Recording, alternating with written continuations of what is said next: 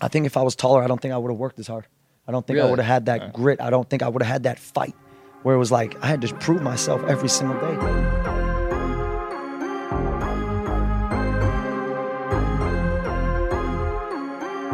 AJ Rompza, how are we? Alive and healthy, brother. I appreciate you. First thing off the bat, tell me one thing people don't know about you. Oh, you're gonna start off soft like Start that. yeah, One thing people don't know about me. Um, that's a great question. You got me a little stuttering over here. I think one thing people don't know about me is uh, I'm on a mission to inspire the world. Okay. I know people see the motivation, but they might just think like, oh, he's probably just doing it daily. But the end goal is I want to I want to have an impact on the world. I want to inspire as many people as I can every single day. Um, that's why I say it's not about me anymore. I'm not waking up for myself anymore. I want to literally inspire people all around the world, Love it. and that's why I do what I do. Love it. Love it. Okay, so former D1 basketball player at 5'8, started four years at UCF, Division One basketball. I mean, talk me through overcoming adversity and all the odds against you. Uh, I've been an underdog my whole life. And I think that was at a, at a young age, 16, 17, 18.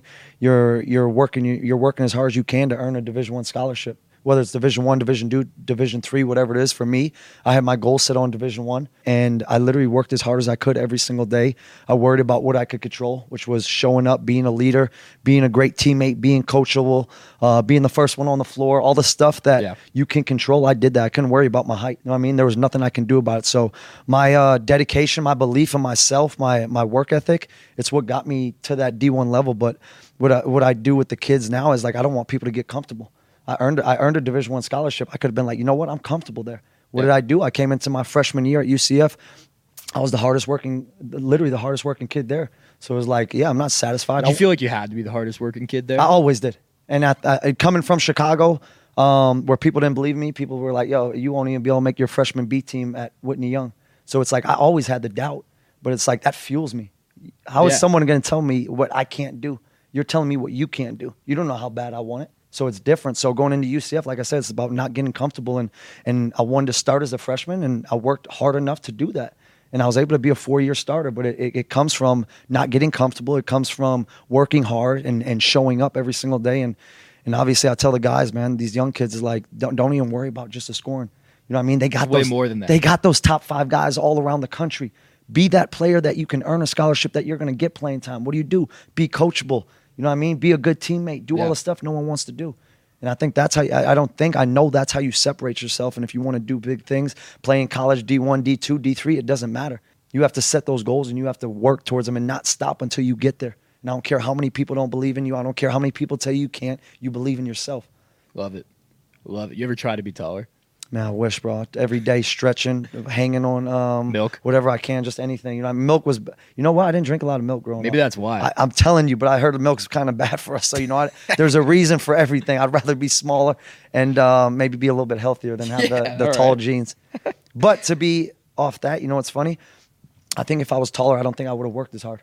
I don't think I would have had that Alright. grit. I don't think I would have had that fight where it was like I had to prove myself every single day going against guys like Derrick Rose, Patrick Beverley, Iman Shumpert. That was my competition.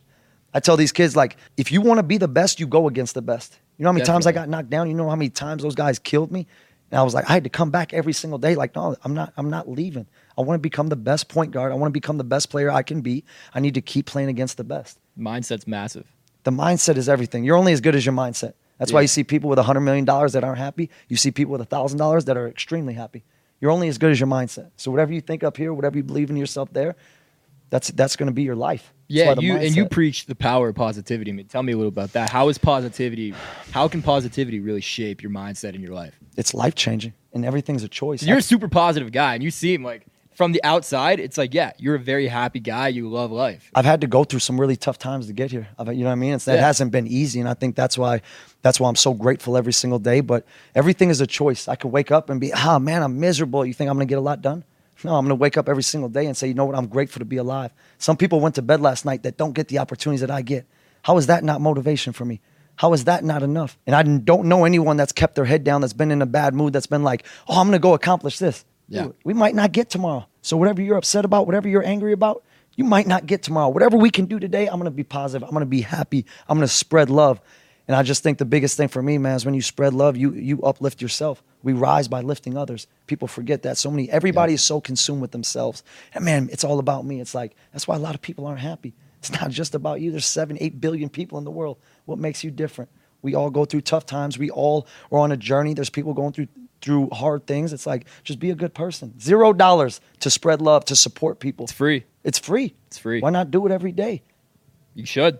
Everybody should. Um, so you're from Chicago. Talked about Derrick Rose. Is Derrick Rose a Hall of Famer? Yes. Really? Tell Yes. me why. I mean, the, for me, it's it's watch the man in eighth grade be the number one player in the country, and then go to Simeon High School, win as many state championships as he won. Go to Kentucky, go or, um, Memphis. Go, go to Memphis and play there, and, and go to the Chicago Bulls and have the the years that he had. I mean. He brought the Bulls back to that winning stage, and people look at the injuries like, oh, well, he's not a Hall of Famer. It's like, man, look at the stuff that he did. He was the youngest MVP ever. And people like to look at the bad stuff. People don't like to give people their flowers while they're here, but it's like, you have to. He's a Hall of Famer. I don't care what you say. And everybody has their opinions, but I think at the end of the day, he did what he had to do. You can't control when you get hurt. You can't control Can't. that stuff. But um, his time in the NBA and what he's done, I think you have to give him those. You have to. I think he's a huge culture guy. To me, I feel like he's a Hall of Very Good. And I, I love Derrick Rose. Yeah. I just feel like if you compare his career to other, you know, MVP Mm-hmm. or not even MVP, other Hall of Fame guys, it's like it doesn't necessarily match up. And I do Yep. believe that Yep. injuries is a big part of that. If he Yep. doesn't get injured, 100% he's Hall of Fame. I'm with you. Um, but do I think they might give it to him just because you know it's Derrick Rose? He's an MVP. I mean, he would be the first MVP not to be in the Hall of Fame. You know, I just learned something new. Yeah, he'd be that. the first MVP not to make the Hall of Fame if he doesn't make it. Rooting for him, but I, I just, I don't think he'll end up getting it. I'm gonna put it out there. I manifest everything. I believe in everything. D Rose, you will be a Hall of Famer. There we go. We put it out there. There we go. we put it. You got anything you want. You got to put it out into the universe. So big UCF guy over here. Yep. Did you know Taco Fall? Um, I worked out with him a couple times after I graduated. After I went back to Orlando, so I do know him. I think we follow each other on Instagram. But it's it's just it's crazy when you go to a school uh, that someone else goes to. It's like you're kind of automatically family. You know what I mean? Especially Yeah. basketball people because it's like it's the one percent in the world that played at the Division One level. So it's like you got to go through those hard times. Whether you're there running on the line together, you know what that person had to get go through to get where they're at. So it's almost like a brotherhood. I always believed in that. I always loved um, being part of teams. I think growing up because it was like nobody ever wanted me on the team because I was a small guy. So it's like when I got on the team, I was so grateful. I wanted to be that leader. I wanted to add as much value. I wanted my teammates to be the best teammates teammates they could or I could to them because it was like, yeah, I just I felt so special to be part of a team. So it's like some of the best teams I ever played on, and it wasn't the best players. It was the guys who were the closest. It was the ones who had each other's back. So it's like you build that chemistry, you build those that team up. But as far as the taco, yeah, I just feel like it's a brotherhood. I went a little bit sideways, but Do you think Taco uh, should have changed his last name to Bell? Imagine the NIL money there. His name was Taco Bell. jeez.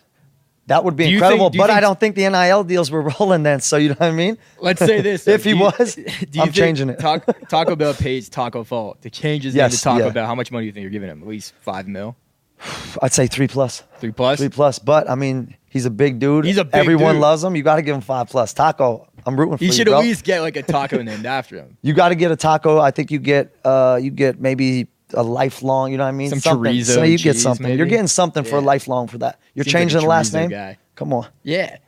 Okay. AJ, best college basketball program. Who is it? Best college basketball program. Your personal opinion doesn't have to be based off stats. Your personal opinion. as a basketball fan, I think there's so many uh, incredible basketball programs, and you look at it from you know what I mean, it's 50 years Yeah. ago, whether it's Indiana, whether it's Kentucky, whether it's the Memphis back then, and it's just so many teams. I don't know if I could really put one. Um, obviously, I'm biased. I'm just gonna say UCF. You know, people are like, "Oh, bro, come on, relax." Like, Charge but no, on. that's my heart, man. I'm gonna, you know what I mean. I'm gonna stick to the stuff I, that I, I know. think you had to pick UCF. I did. I think you have to pick I mean, we don't have to do anything, but I want to pick You UCF. want to you pick know what I mean? UCF. Come on. Hey, by the way, what's your favorite part about the Wynn? Wow, my favorite part about the Wynn, I'm actually going to say the people here. I just think the people have been amazing, the staff, and I think that's the most important thing when you go different oh, places. Oh, You know what I mean? It's like you so welcoming, by the way. the the it's it's literally like it goes back to like I said, the team stuff. It's like a family. You know what I mean? From the host to the marketing people, just everybody's so connected, so Yeah. aligned together. Where it's like you feel the good energy, you feel the good vibes, and you got to remember people are human. So it's like we spread love to each other. You're kind to them, they're kind to you, and it's just like a, a spiral It's of great, man. positivity. We need that, and it's been incredible here at the Wynn. And Obviously, you're you're coming back for NBA Summer League. Where are you going to stay?